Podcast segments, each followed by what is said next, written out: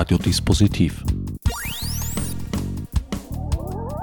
Die Sendung im Programmfenster. Willkommen bei Radiodispositiv. An den Mikrofonen begrüßen euch der an dieser Stelle fast unvermeidliche Herbert Gnauer und mein heutiger Studiogast, Georges Kamerun. Hallo.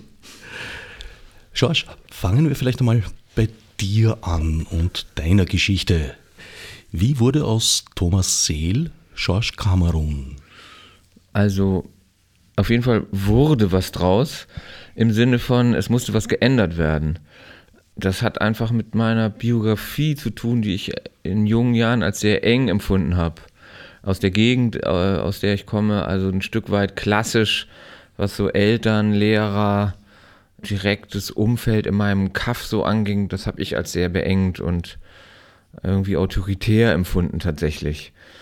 Das war klar, dass man da irgendwie raus musste und vielleicht jemand anders werden musste als das, was vorgesehen war. Und da gab es eben so ein paar Türchen.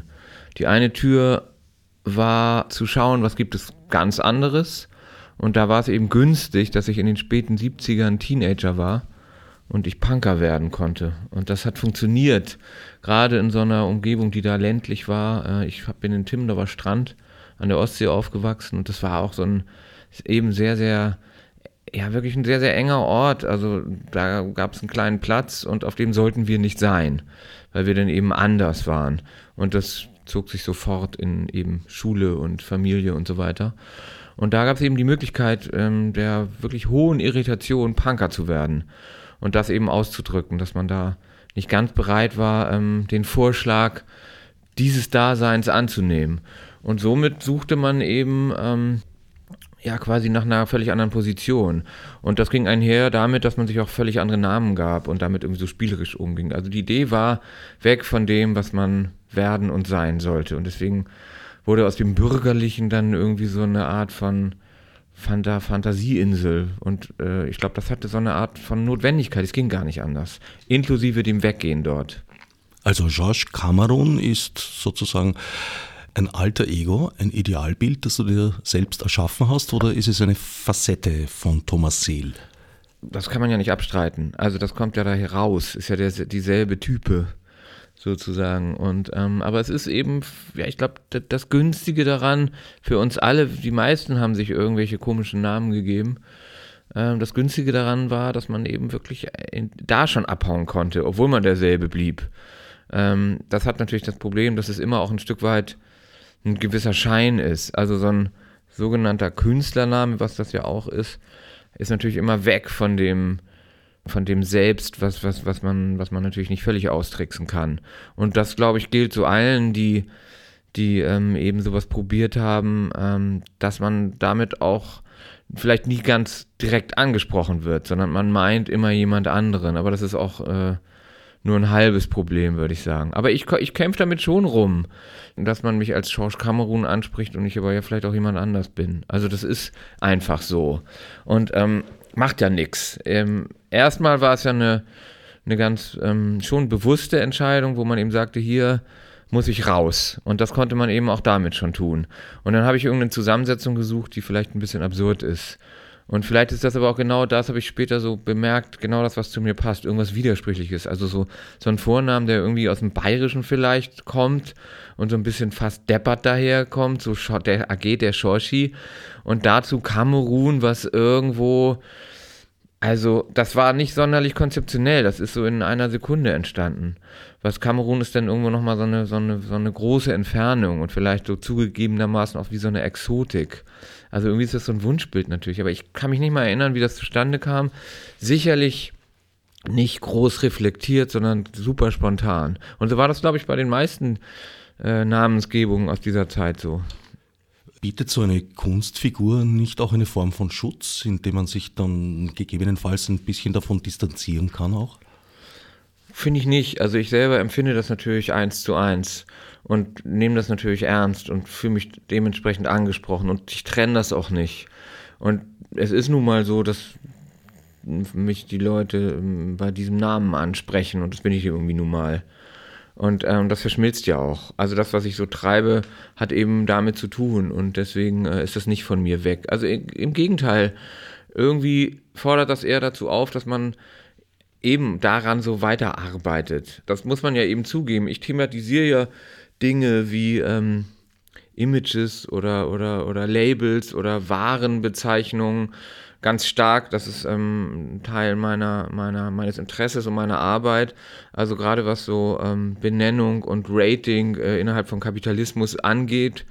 Äh, und da ist, muss ich aber wissen, dass auch ich natürlich irgendwie ein Stück weit eine Ware bin die irgendwie gerade ähm, eine Höhe oder Tiefe hat. Und deswegen fühlt man sich ganz ehrlich gesagt auch da aufgefordert, dran rumzuschrauben, was ich ähm, hoffentlich halbwegs spielerisch mache. Aber das ist so, gerade heute, wie, wo wir alle wissen, in Zeiten von Facebook und äh, sonst welchen äh, sozialen, sogenannten sozialen Medienauftritten, hat jeder irgendwie so, steckt in der Aufforderung, an seinem Selbst mitzuprobieren. Und bei so einem Künstlertypen ist das natürlich ähm, nochmal offensichtlicher. Äh, und, und das hat früh angefangen und ich komme damit klar und weiß das für mich schon zu trennen, aber ich fühle mich eben angesprochen und bin damit eins. Die erwähnte Punkband, die Goldenen Zitronen, existiert heute noch und ist somit eine der dienstältesten im deutschsprachigen Raum.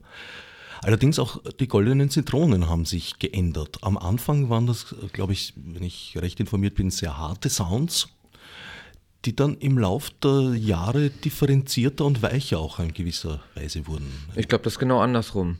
Ich glaube, dass wir eine Band waren, die eigentlich, das, das hört sich immer hart an, wenn man sagt, wir kommen aus so einer, aus so eben aus dem Punk-Spielen, dann spielt man eben Punk-Songs. Das ist eigentlich schnell gespielter Rock'n'Roll mit einem äh, obligatorischen Set, äh, Schlagzeug, Bass, Gitarre, ein Sänger und vielleicht nochmal irgendwie eine Orgel oder irgendwas. Aber eigentlich ist daran gar nichts hart. Das ist, ähm, ja, das ist auswechselbar. Ich glaube, das, was wir heute machen, ist äh, in dem Sinne für die Ohren äh, schwieriger sogar und damit vielleicht sogar härter. Und auch in den Sounds sind wir ähm, glaube ich, schon radikaler. Also das glaube ich wirklich. Im Grunde sind wir meiner Ansicht nach punkiger als am Anfang. Aber das ist, da ist man, steckt man in einer Art von Kunstbetrachtung. Klar, das war schnell und sollte laut sein und irgendwie wild, aber eigentlich ist es auch mega konventionell und das sind wir heute nicht. War es das damals auch?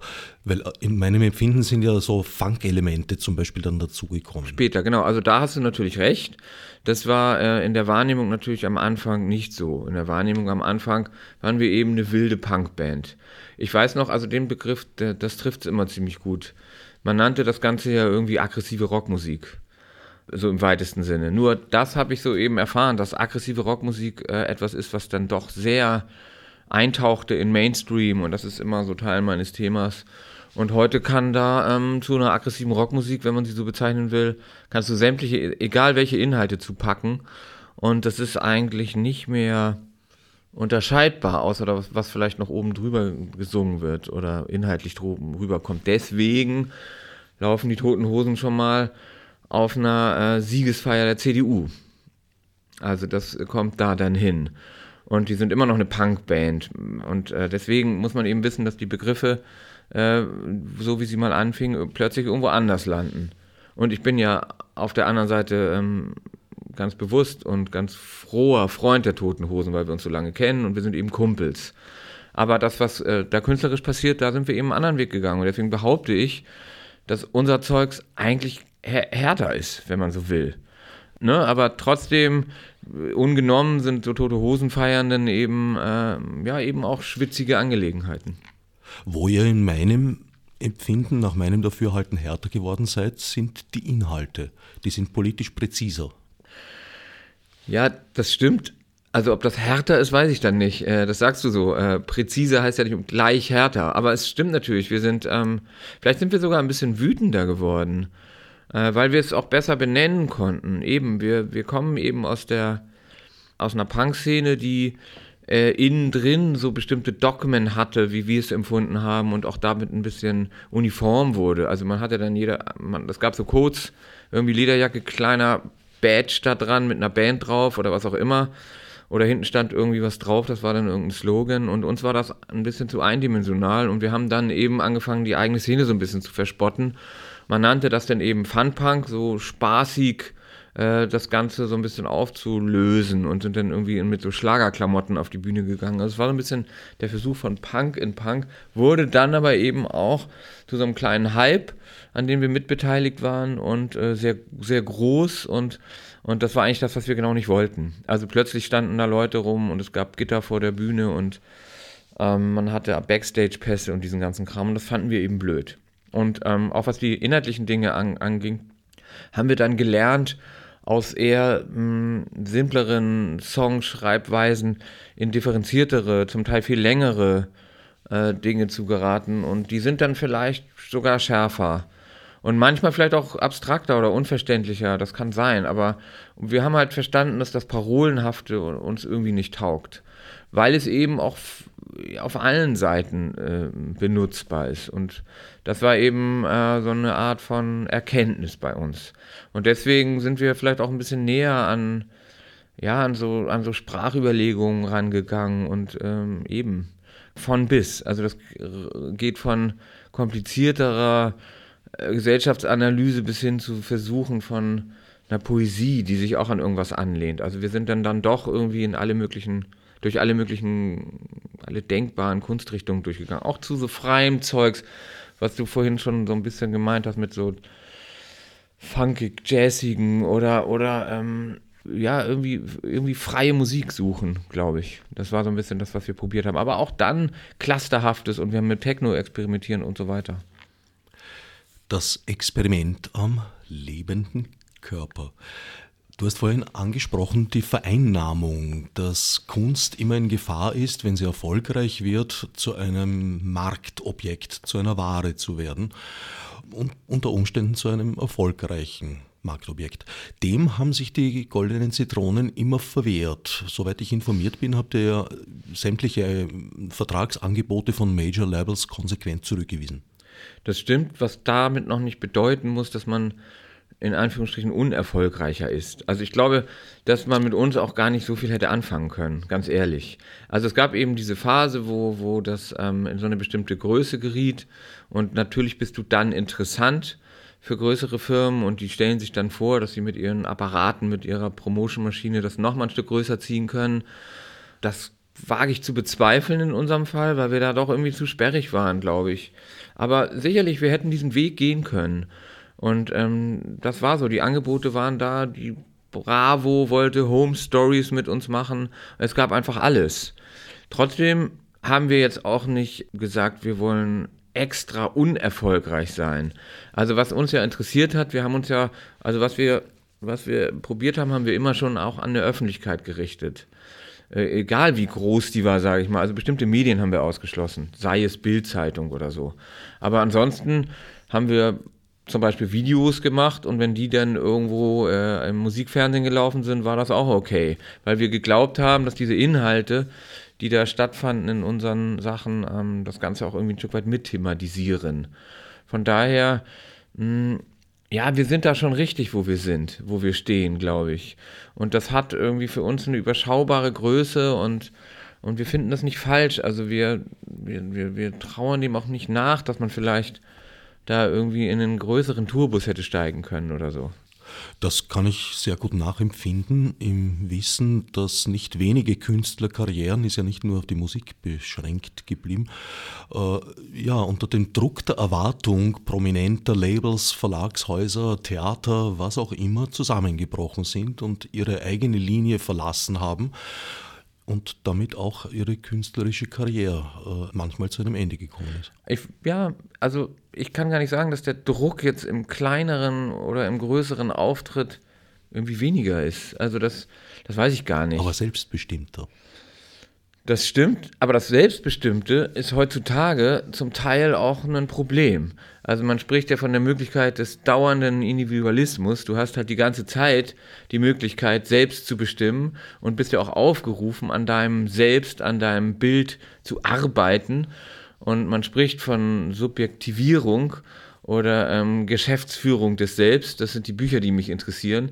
Da drin soll man flexibel sein. Das ist denn der der viel zitierte ähm, flexible Mensch von Richard Sennett schon aus den 1990ern. Und von daher ist das auch Teil des Problems. Also vielleicht ist es ja auch angenehmer, wenn du eine riesige Maschine um dich herum hast, die irgendwie die Dinge tut und du gehst da auf die Bühne und die ist groß und davor, äh, man muss sich jetzt da auch nicht weiter reinbewegen. Ich glaube, dass ein Konzert vor 50 Leuten nicht weniger anstrengend ist als vor 50.000. Also in dem Sinne, ich glaube, dass derjenige, der der was probiert und das irgendwie vorführt, äh, immer ungeschützt ist. Und auch wir haben irgendwie Kanäle und Möglichkeiten die ganze Zeit irgendwie zu füllen. So fühlt sich das an. Also wir verweigern uns da ab und an, weil wir es einfach nicht gut finden.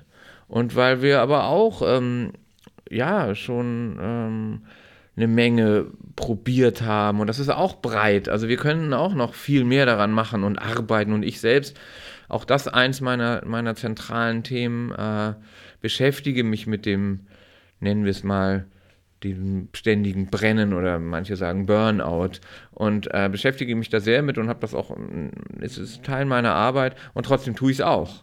Also ich sitze hier auch gerade am Nachmittag in dem Studio und äh, schnatter über mich und was ich so treibe und irgendwie scheine ich ja da irgendwie ähm, gerade zu wollen, dass man mich mal wieder hört.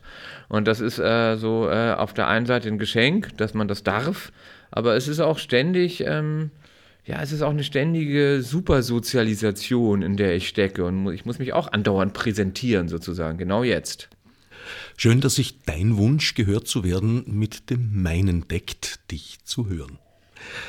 Du hast vorher gesagt, dass du aus dem Song heraus oder dass ihr aus dem Song heraus dann in größere Formate gegangen seid. Das führt uns direkt zum Hauptthema dieser Sendung. Du bist mittlerweile beim größten aller Formate angelangt, bei der Oper. Vielleicht ist es ja der Film, denke ich immer. Aber die Oper jetzt im, im Bühnen, wenn man so will, in, dem, in der Bühnensituation könnte das die Oper sein ich weiß gar nicht, ich glaube, na eben, das Stadionkonzert ist also was ist groß? Aber klar, äh, vermeintlich ist das die Oper. Ich nehme das ja auch, ich nenne das ja auch extra so und das hat so was Spielerisches. Also, weil ich ja ähm, jetzt zum Beispiel hier gerade in Wien eine Installation probiert, eine Konzertinstallation, durch die man durchwandeln kann. Und äh, ich sage Oper, ähm, weil ich den Begriff so altmodisch ähm, besetzen will. Die Oper, die mal auch Volksausdruck war, was immer das Volk ist. Also eine Sprache sein kann, eine direkte, was ja heute leider nicht mehr ganz so ist, äh, gefühlt. Oder vielleicht sind, sind es die Opernorte nicht so wirklich, aber das kommt irgendwie mal daher.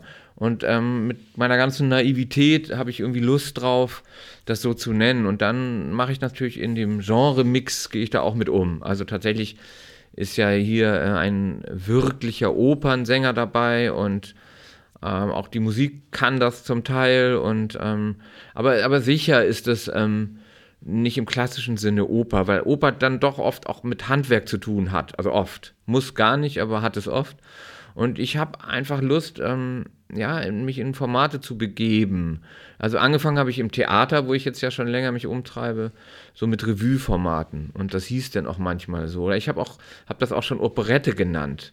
Also aus denselben Gründen, weil ich irgendwie mag, das so, ähm, ja, das, das, das, wo es herkommt, eigentlich klassisch, das ist, was, ähm, was, was Leute sagen wollen in, in, innerhalb von Aufführungen, das dann eine andere Form bringt. Ich bin nun mal Sänger oder irgendwie Musikant. Ich bin eben in dem Sinne kein so darstellender Künstler. Also das, das ist das, was ich äh, schwieriger finde, jetzt im Sinne von Figuren schreiben und eine Psychologie im Theater zu suchen. Vielleicht ist das der Grund, warum ich dann sage, ähm, also der Opernsänger braucht das ja auch nicht unbedingt. Also der Opernsänger ähm, muss jetzt nicht so als Figur die Geschichte tragen. Und deswegen nehme ich das, glaube ich, so als Format ganz dankend an. Und das Pech ist möglicherweise, dass das, was, was ich als Oper mir wünsche, so eben nicht gegeben wird. Also außer das hat er wiederum, findet sich eher wiederum in, ja, in den moderneren Opern, die dann irgendwie in anderen musikalischen Bereichen suchen, aber auch meistens handwerklicher sind. Ich bin ja bewusster, dilettantischer. Erstmal, weil ich es nicht besser kann, aber natürlich da drin auch Profi geworden, ist ja logisch. Es geht gar nicht anders. Und äh, mir taugt einfach das Genre, glaube ich. Und ob das denn stimmt oder nicht, ich will das so nehmen. Operette klingt für einen gelernten Wiener jetzt ein bisschen zu harmlos und auch zu klein.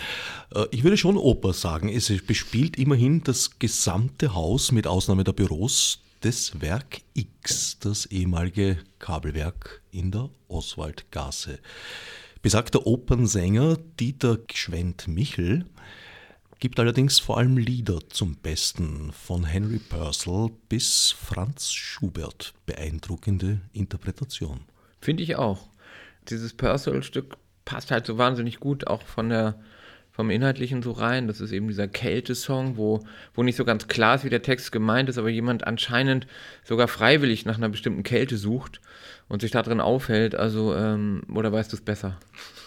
Naja, ich würde sagen, aus dem Text spricht eigentlich eine eindeutige Todessehnsucht. Ja, richtig. Genau, also Wie lass mich das, das ähm, ja, lass mich da in. Aber trotzdem ist es ja Poesie. Und die Todessehnsucht poetisch zu nehmen, äh, weiß ich nicht, ob das dann zu Ende geführt werden soll. Es ist vielleicht so ein Suchen. Es ist vielleicht, also ich glaube, es hat mit Eskapismus zu tun. Und auch, auch die Winterreise ist irgendwo sowas. Und das passt, glaube ich, gut zu dem, was, was, was ich da so insgesamt äh, mir vornehme. Also mir scheint die Welt äh, nach einem Eskapismus zu suchen, obwohl sie äh, so tut, als wäre sie wieder gegroundet, also härter. Und das ist das, was sie dann wählt. Aber eigentlich, alle wollen irgendwie raus, aber sie wählen anscheinend äh, die, die Begrenzung dann ist man hier, steckt man sofort in, der, in einem politischen Thema. Und da ein, ein Stück gibt es ja auch, was ich dann singe hauptsächlich, Harte Hand, wo man auch wieder so nach anscheinend greift. Verrückterweise, meiner Ansicht nach. Also mir ist es wirklich rätselhaft, dass man ernsthaft danach sucht, äh, ja, irgendwie wieder begrenzter zu sein. Äh, komplett verrückt, find, empfinde ich erstmal so. Aber das hat eben zu tun mit einer gewissen Unübersichtlichkeit, in der wir alle stecken, mit einem, mit einer, mit einem super komplexen Dasein. Mit, und auch das ist ein Thema, mit ähm, eben mit so einer Identitätensuche, wo wir heute eben auch gleich 50 gleichzeitig leben können. Früher warst du eben Bäcker, guter oder schlechter, und heute kannst du irgendwie, äh, musst du auch noch ein, gut, ein cooler Bäcker sein. Also da musst du wahrscheinlich an deinem Geschäft noch irgendeine originelle Verkleidung dran packen oder die Schrift muss schräg sein oder du bist auch da wieder gleich so ein Selbstgeschäftsführer und äh, man muss das alles mitspielen. Und ähm, ja, und, und das Ganze mündet dann in einer Globalisierung, in der man sich kaum noch auskennt. Und das scheint so als Reflex zu haben, dass die Leute nach der, nach der greifbaren Führung suchen. Ich halte es trotzdem für komplett idiotisch, weil das ähm, Ganze macht die Dinge, glaube ich, nicht freier. Äh, die Leute befreit das aber ja zum Teil, das, weil sie sich wieder irgendwie äh, mitgenommen fühlen. Also das meine ich jetzt alles eher so politisch. Aber, ähm, das, aber um das auch so zu erklären, was wir da für, für, ähm, für, für Lieder drin haben. Und die haben natürlich damit zu tun, aber es sind natürlich immer nur Assoziationen, weil ich keine Geschichte in dem Sinne erzähle. Und das kann man finden, wie man will, aber alles hat damit zu tun. All, alles, was wir da aufführen und machen, hat eben, äh, eben mit, diesen, mit diesen Inhalten zu tun. Und so erklären sich die Lieder, würde ich sagen. Die Suche nach der Führung, das ist eigentlich die Geschichte, die man vorgeführt bekommt, die man miterlebt. Man ist aufgefordert, durch das ganze Haus zu wandern, nicht den lila Pfad zu verlassen, was natürlich einige trotzdem getan haben. Es wurde nicht hart durchgegriffen, so viel darf ich, glaube ich, verraten. Am Schluss ist diese Suche erfolgreich. Es gibt am Schluss die Führerin und sie verlangt nach Stillstand. Mhm. Na, sie sucht nach Stillstand. Und das macht sie aber deswegen, weil sie weiß, dass man den so nicht bekommt, weil ja immer alles weitergeht. Sie macht das aber und sie führt ja eigentlich etwas vor, auch in ihrer Machtausübung, was grotesk ist. Und das ist, glaube ich, auch etwas, was ähm, so erstaunlich ist. Also da ist man dann im Bereich der, der Wahr- oder Nicht-Wahrheit, dass man irgendwie sieht, dass gelogen wird, offensichtlich. Also auch von denen, die führen und trotzdem scheißen alle drauf. Es scheint wirklich wurscht zu sein. Man glaubt denen trotzdem, wenn sie weiter behaupten, wir haben die Dinge im Griff. Und deswegen ist das, führt jemand als so ein Beispiel vor. Da steht ein Führer und der sagt, ich suche nach Stillstand oder irgendwie nach Dingen, die man nicht haben kann, nach der Sonne, nach irgendwas und ähm, nach einer Übergröße. Und euch führe ich trotzdem eigentlich ganz eng und klein. Und äh, das Groteske ist, ich mache das als eine Pädagogik. Ähm, und ich werde zum Teil reinlassen und nicht reinlassen, vorkommen lassen und nicht vorkommen lassen, begünstigen und nicht begünstigen. Und nur so scheint Macht zu funktionieren. Wenn ich das nicht tue, glaubt ihr mir anscheinend nicht. Ich muss sogar falsch sein oder äh, nicht erreichbar sein, nicht, nicht ähm, korrekt sein und so weiter. Das ist ganz erstaunlich, äh, obwohl das ja jeweils behauptet wird. Der, der, der Mächtige, der ähm, hart führt, ähm, ist ganz oft derjenige, der eigentlich schwindelt. Also das erleben wir in diesen Themen und in den Themen, die sind ja klar, die, welche die ich meine. Also eben auch in diesen no, neopopulistischen Behauptungen stecken einfach so viel Unwahrheiten drin, dass man es kaum glaubt. Also ich meine, Trump muss ich jetzt nicht zitieren.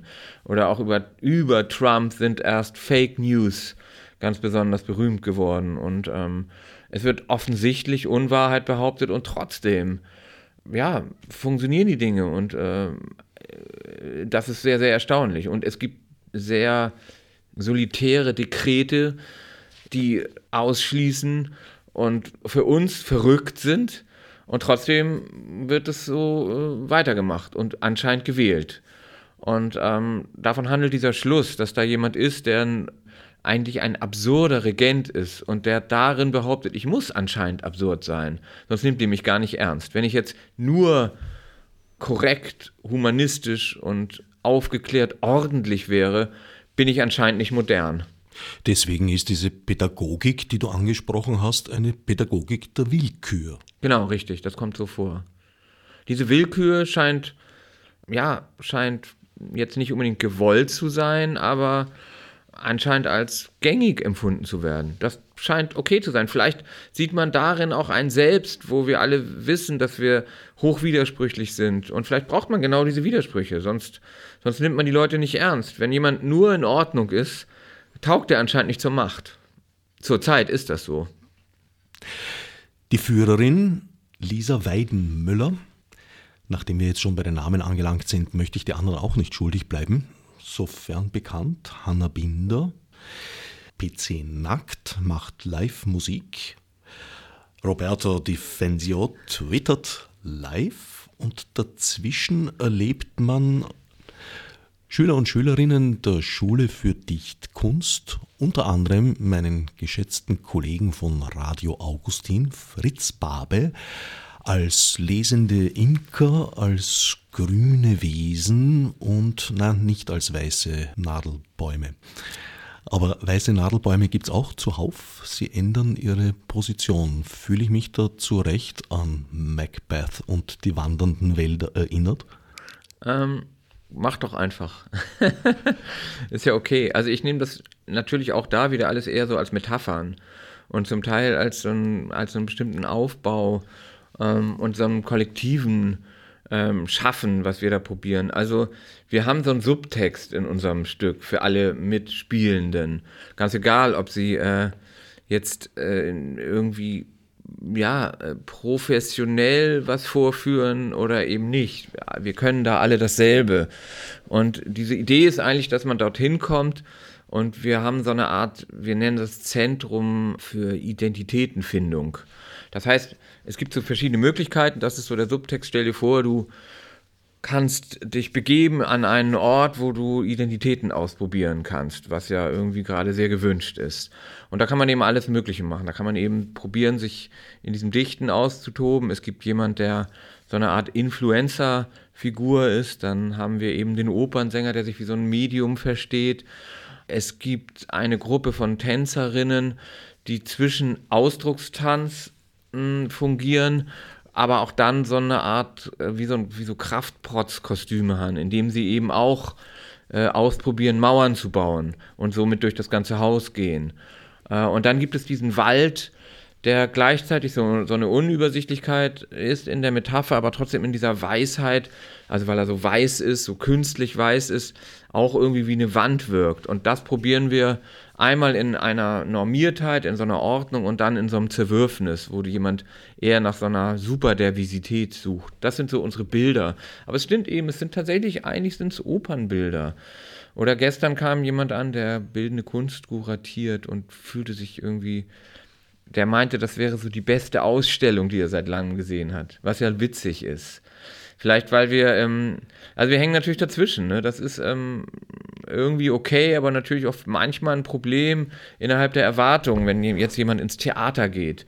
Ich kann es nicht anders und will es auch nicht anders und ich, ich lebe nun mal innerhalb dieser Genres und interessiere mich auch wirklich gleichermaßen für, ähm, ja, also auch Musik und tatsächlich auch bildende Kunst und ich glaube, dass die Dinge, die ich da mache, zu, zumal in dem, was man so erlebt und sieht, vielleicht sogar näher sind, dran sind an bildender Kunst als jetzt am klassischen Theater natürlich, obwohl ich das Theater als gar nicht falsch empfinde.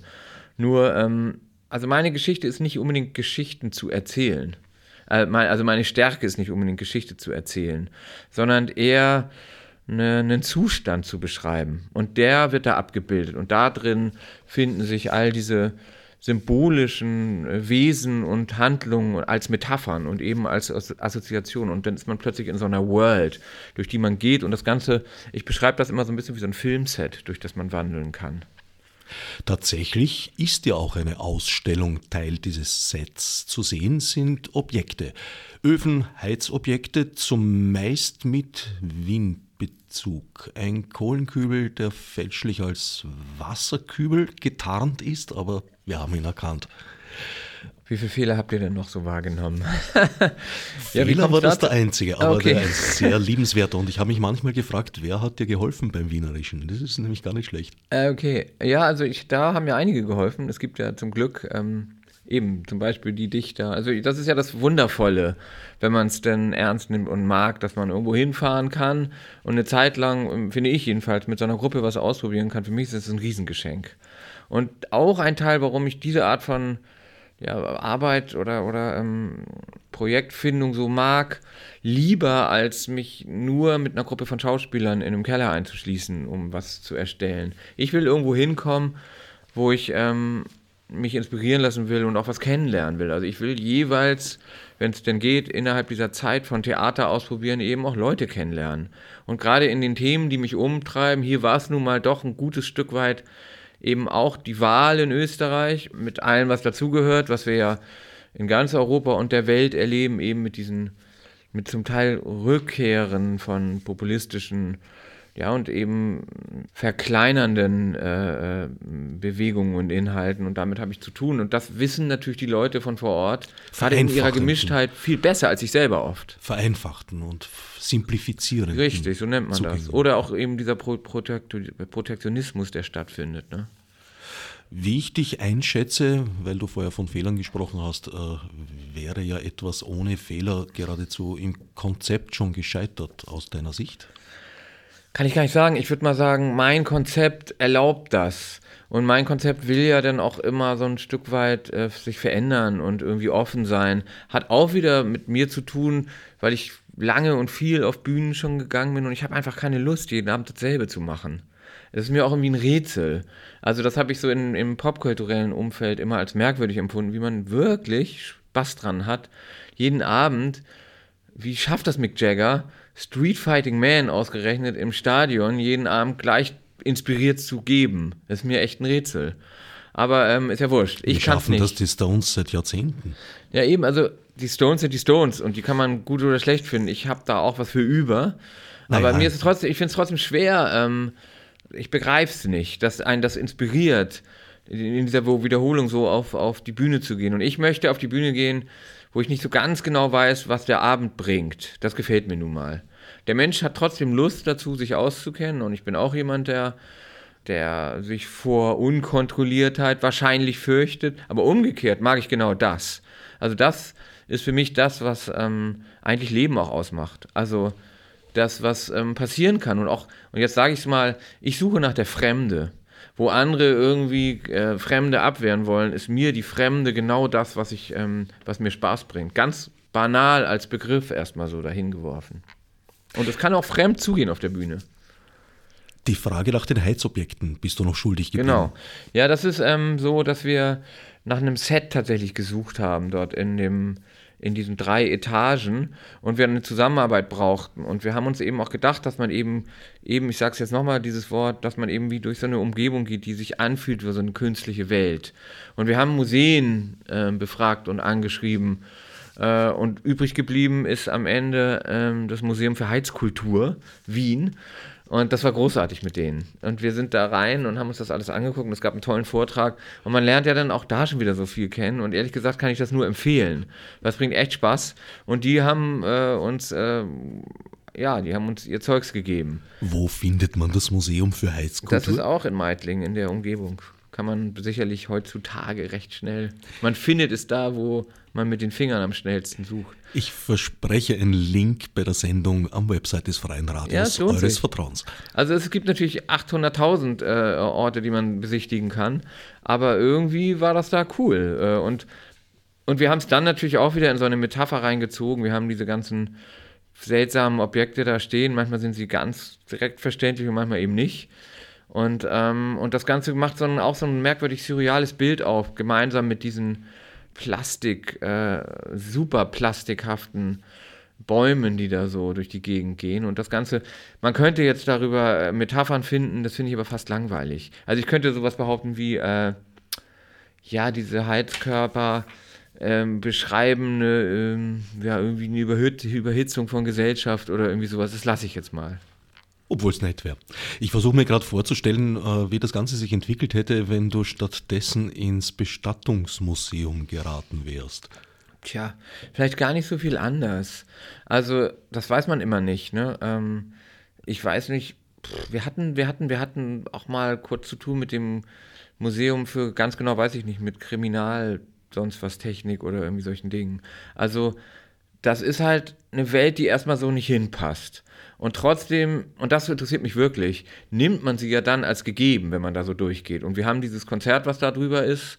Ich habe immer so ein bisschen auch mal so an gedacht wie an Nachts im Museum.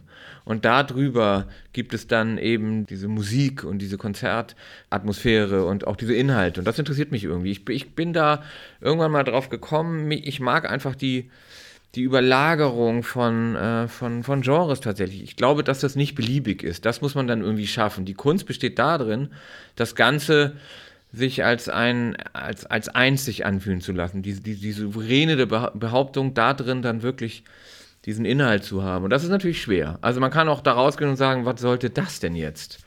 Aber ähm, das kann man immer und ich mag auch die breite Aufstellung von, von künstlerischer Behauptung. Trotzdem ist sie ja zum Teil auch klein. Also das ist eben, das ist die Schwierigkeit, das ist die Schwierigkeit auch an, an einem Gedicht. Auf der einen Seite musst du es irgendwie so, glaube ich, machen, dass man es wirklich versteht. Auf der anderen Seite hat man natürlich große Freude an einem Gedicht, was etwas aufmacht, was man noch nicht so ganz kennt. Trotzdem, das sage ich irgendwo mal mittendrin, also ihr würdet die Banane nicht sehen, wenn sie nicht gelb wäre. Das ist, no ich bin Hobby-Neurologe, um das nochmal zu, weiterzubringen. Mit diesem Traum vom Gesamtkunstwerk schließt du ja direkt an eine sehr alte Operntradition an. Übrigens, weil du vorher gesagt hast, du weißt nicht recht, wie die Oper sozusagen aus der Zeit geraten ist. Ich sehe da die Zäsur im Dritten Reich einmal mehr.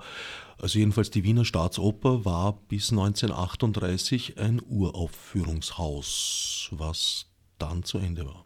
Hm. Möglich. Man ahnt, dass da nicht so viel Gutes passiert ist. Hm. Es gibt nur wenige, äh, die da, na, lassen wir das. Ja, das gibt, na, es gibt nicht nur wenige, aber lassen wir das. Und das bleibt jetzt drin. Ich finde auch. Zwischendurch wird die Macht dahinter, fast ist man versucht zu sagen, die Regie sicht- und hörbar in Form eines Megafons. Hm.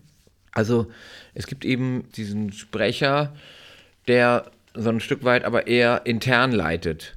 Also wir haben dort so Verabredungen drin, die auch aus den einzelnen Inhalten der jeweiligen Identitäten stammen. Und da gibt es dann jeweils so, wie so Durchsagen in so einem, ja, wie in so einem Raumschiff fühlt sich das für mich an. Und äh, da passieren teilweise Sachen, die man als Zuschauer nicht mitbekommt, weil man ja Kopfhörer trägt oder eben nicht da sich befindet, wo das Megafon ist. Ähm, von daher sind die erstmal intern gemeint. Und ich mag halt in dem Sinne auch, ähm, mich reizt das akustisch auch. Weil ich da irgendwie interessiert bin, wenn, wenn du was hörst, was irgendwie sehr konzentriert ist durch diese Kopfhörer. Und da drüber gibt es dann eben auch nochmal andere äh, Dinge. Genauso wie der Opernsänger dann am Schluss spätestens eben auch äh, ganz direkt zu hören ist. Oder wir machen ja extra auch später noch am Schluss dieses, worüber wir schon kurz sprachen, diese kurze Theatersequenz, die dann eine wirkliche ist, wo man eben auch keine Kopfhörer mehr hat. Also ich glaube, dass das interessant ist, um ja, um die Dinge auch unterschiedlich zu betrachten. Also wenn du nur Kopfhörer hast, bist du auch ein Stück weit isoliert. Und das kann ganz gut sein, um so eine Konzentration zu leben und trotz all dem rumgehen. Trotzdem, glaube ich, ist das immer ganz gut, wenn man ja, wenn man so, so eins zu eins Dinge macht, hier werde ich nochmal direkt angesprochen oder hier höre ich nochmal etwas, was eben nicht durch eine technische Verstärkung kommt und so weiter. Also da, das, das sind so unterschiedliche ähm, Gründe, warum sowas dabei ist. Genauso gibt es diese eine Dame, äh, eben die Lisa, die auch rumläuft und so ein Stück weit in so, äh, ja, irgendwie in so einer Art von, äh, ja, wie nennt man das? Die, die überdrehten ein bisschen. Und da drin spielen sich ihre Zwänge so wieder. Die sucht nach, die sucht irgendwie auch nach Wegen, deswegen haben wir auch dieses auch wieder dieses Wegsystem, wo sie irgendwie dran scheitert und, und es wird, wird so ein bisschen manisch und wird dadurch auch laut und schreit dann irgendwie mal. Das ist aber ein anderes Schreien, als wenn man auf einer Theaterbühne rumschreit ähm, was mir meistens nicht gefällt. Also da muss man einen guten Grund haben, weil das dann immer so merkwürdig, ähm, ja eben auch so physisch, so leistungsphysisch wird. Und mir gefällt das meistens nicht. Deswegen nehme ich ja das, das was wir an Stimmen haben, ja eben erstmal ähm, eben nicht als Figurenstimmen, sondern eben als Sprache. Das Ganze ist, würde ja auch als Hörspiel wahrscheinlich sehr gut funktionieren. Und trotzdem gehst du eben durch so eine Welt.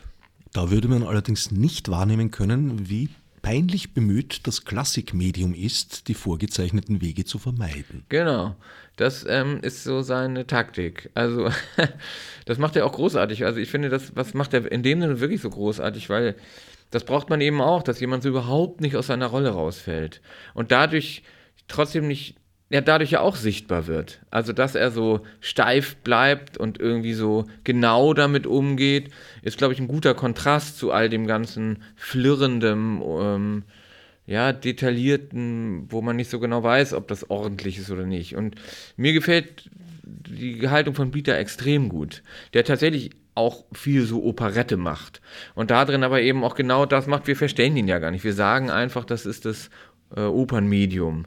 Und äh, das macht er wirklich super, finde ich. Und dadurch, er ist, spielt eigentlich eine Figur, ist aber auch nur ein Symbol. Und mir taugt das extrem gut. Aber das, das stimmt schon, wo wir am Anfang kurz drüber sprachen. Das hat irgendwie wahrscheinlich mit bildender Kunst zu tun. Wie so ein bildendes, wie so ein bildendes Kunstset ist das Ganze irgendwo. Du hast es vorher schon angesprochen, man trägt Kopfhörer diese Saison und zwar Funkkopfhörer.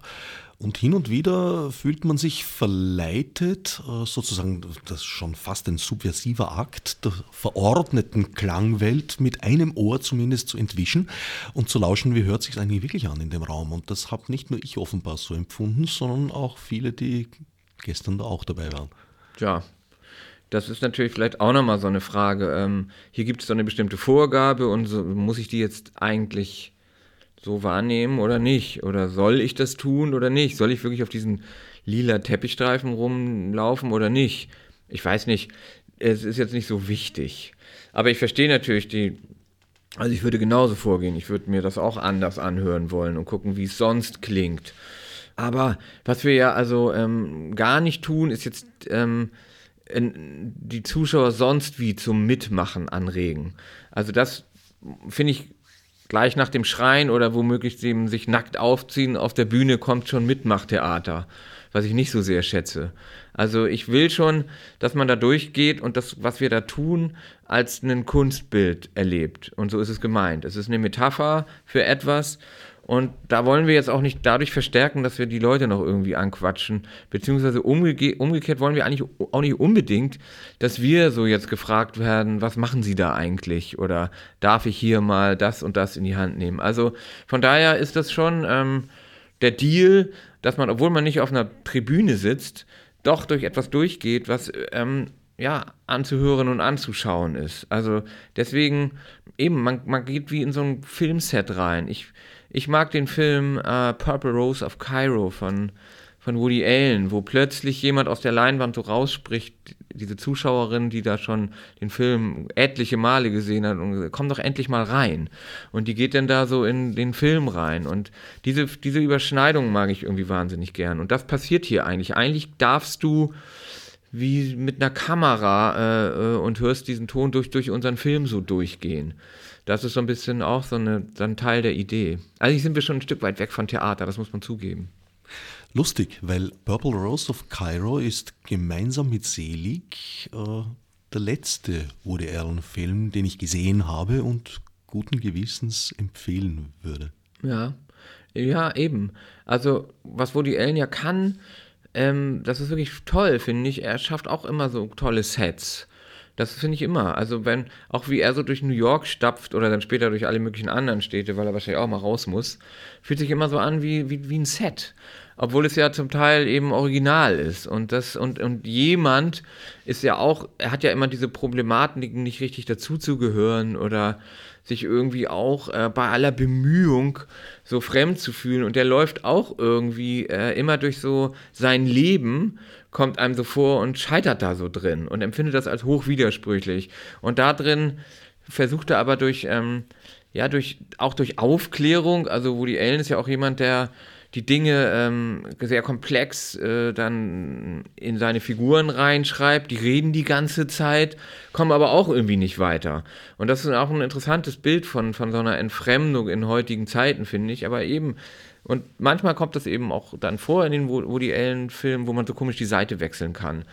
Ähm, und das, das äh, passiert hier vielleicht auch so ein Stück weit. Und deswegen liegt mir das irgendwie nahe. Ansonsten ist Woody Allen sicherlich ganz absolut was völlig anderes, weil er eben richtige Geschichten erzählt. Mit richtigen Leuten darin, die, die ihre Biografien haben und so weiter. Das verschwindet ja bei uns. Bei uns hat echt keiner irgendeine Biografie, glaube ich. Eben. Und wahrscheinlich lande ich auch deswegen da in dem, was ich beschrieben habe, in so einem Ausprobierraum, wo man sagen kann, hier kann man mal eine andere Identität annehmen, wo ja eben heute so sehr nach gesucht wird.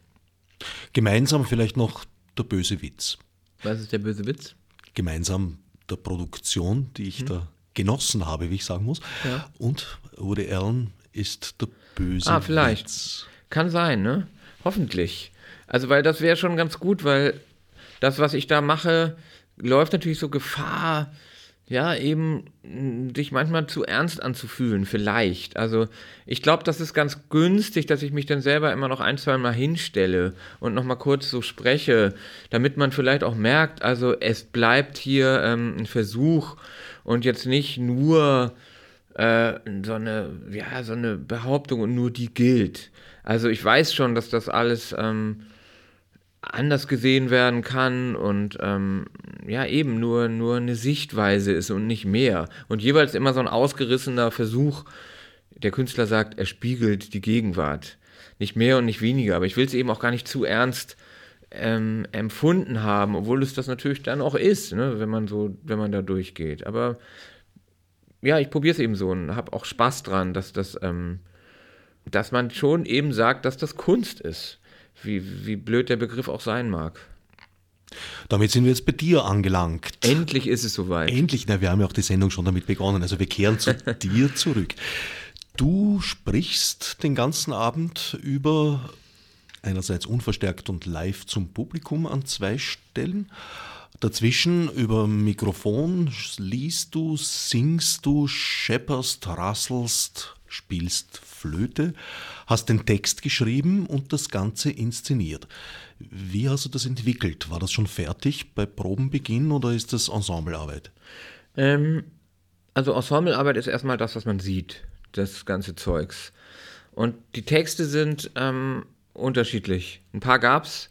Ähm, ich habe in Hamburg am Schauspielhaus ein Stück gemacht, letztes Frühjahr, wo Sachen dabei sind, weil das Thema auch da schon so für mich brannte. Und da sind Sachen umgeschrieben oder mitgenommen und Es gibt ein älteres Stück, was mit der Befindlichkeit zu tun hat. Ich meine, ich weine, was mir noch reinpasste. Ich habe dann, ja, also ich entwickle das meiste dann aber erst vor Ort. Also ich komme irgendwo hin und weiß wirklich nicht genau, wie es endet. Und das gilt ja auch für den Rest, für das Ganze, was, was da so aufgebaut ist und so weiter. Also es ist voll Projekt. Ich habe eben keinen fertigen Text und muss den noch sozusagen interpretieren.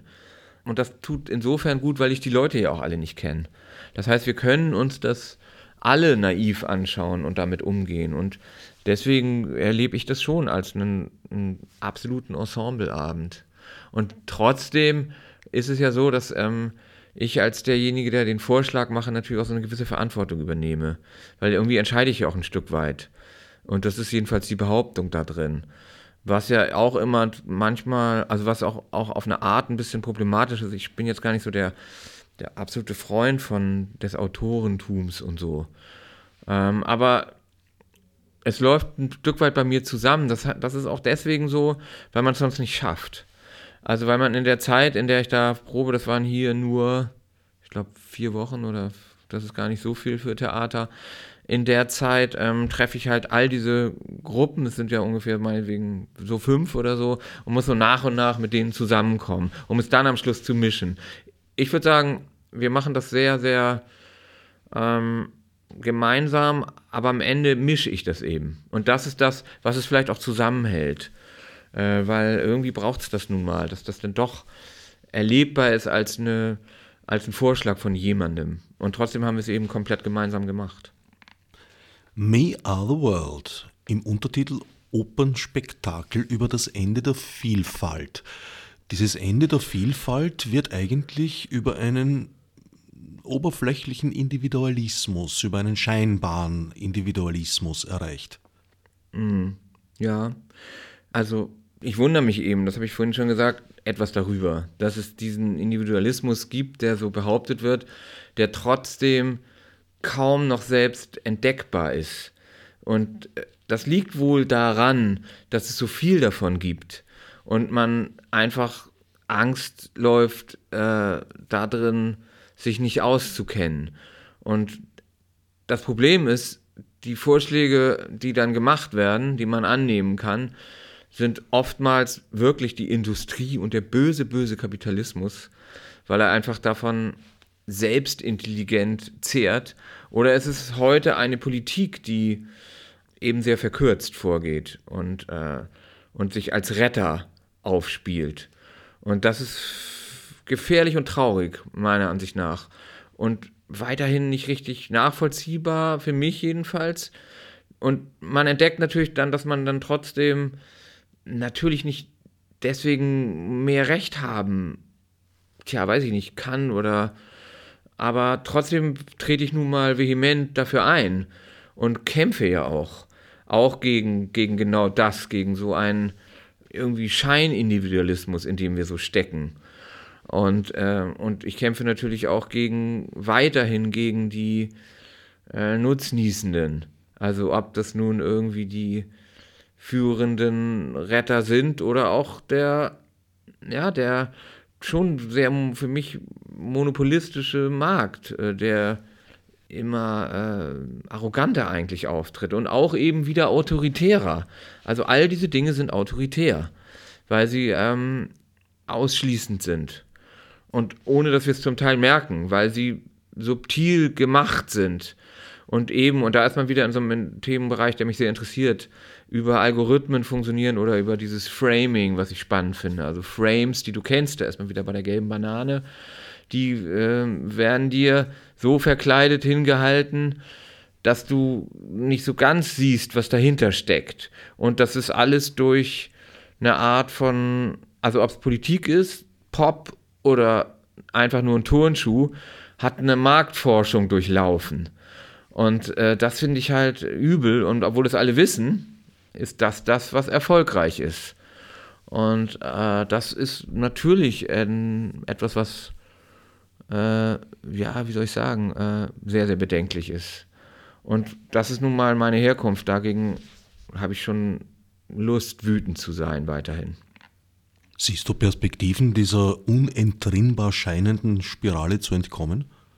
Immer. Ich bin jetzt auch kein, in dem Sinne, ja, sagen wir mal, Kulturpessimist. Ich glaube immer dran, dass man sich irgendwie äußern kann und auch irgendwie ähm, auch Gemeinschaften findet. Und das ist auch das, was ich erlebe. Das ist auch das, ähm, wo drin mein Selbstverständnis steckt, in dem, in dem kollektiven, äh, ja, sich wehren auch. Das kenne ich so aus Hamburg, wo wir das immer noch ganz gut machen, meiner Ansicht nach. Äh, aber äh, ich kann jetzt auch nicht unbedingt behaupten, dass wir jetzt die Welt zu einer besseren machen. Aber das ist nun mal so. Und das kann die Kunst auch nicht unbedingt. Aber die Kunst ist trotzdem ein guter Transporter, um eben frei ähm, ja auch zu behaupten, auch wenn es mal zu viel ist oder sogar äh, wahnsinnig oder so. Das braucht's aber. Me Are the Worlds. Zu sehen im Theater am Arsch der Welt. Werk X. Wie oft noch? Ja, also jetzt sind wir nochmal Ende des Monats dreimal und wir sprechen gerade über neue Termine. Ende des Monats bedeutet in diesem Fall November 2017. Wer das aus der Konserve hört, hat es möglicherweise versäumt. Allen anderen würde ich es wärmstens ans Herz legen. Details sind natürlich im Internet zu erfahren unter werk-x.at. Ich danke Georges Kamerun für das Gespräch. Ja, super. Danke euch auch. Als Nef Marburg mit Fichte subsidiar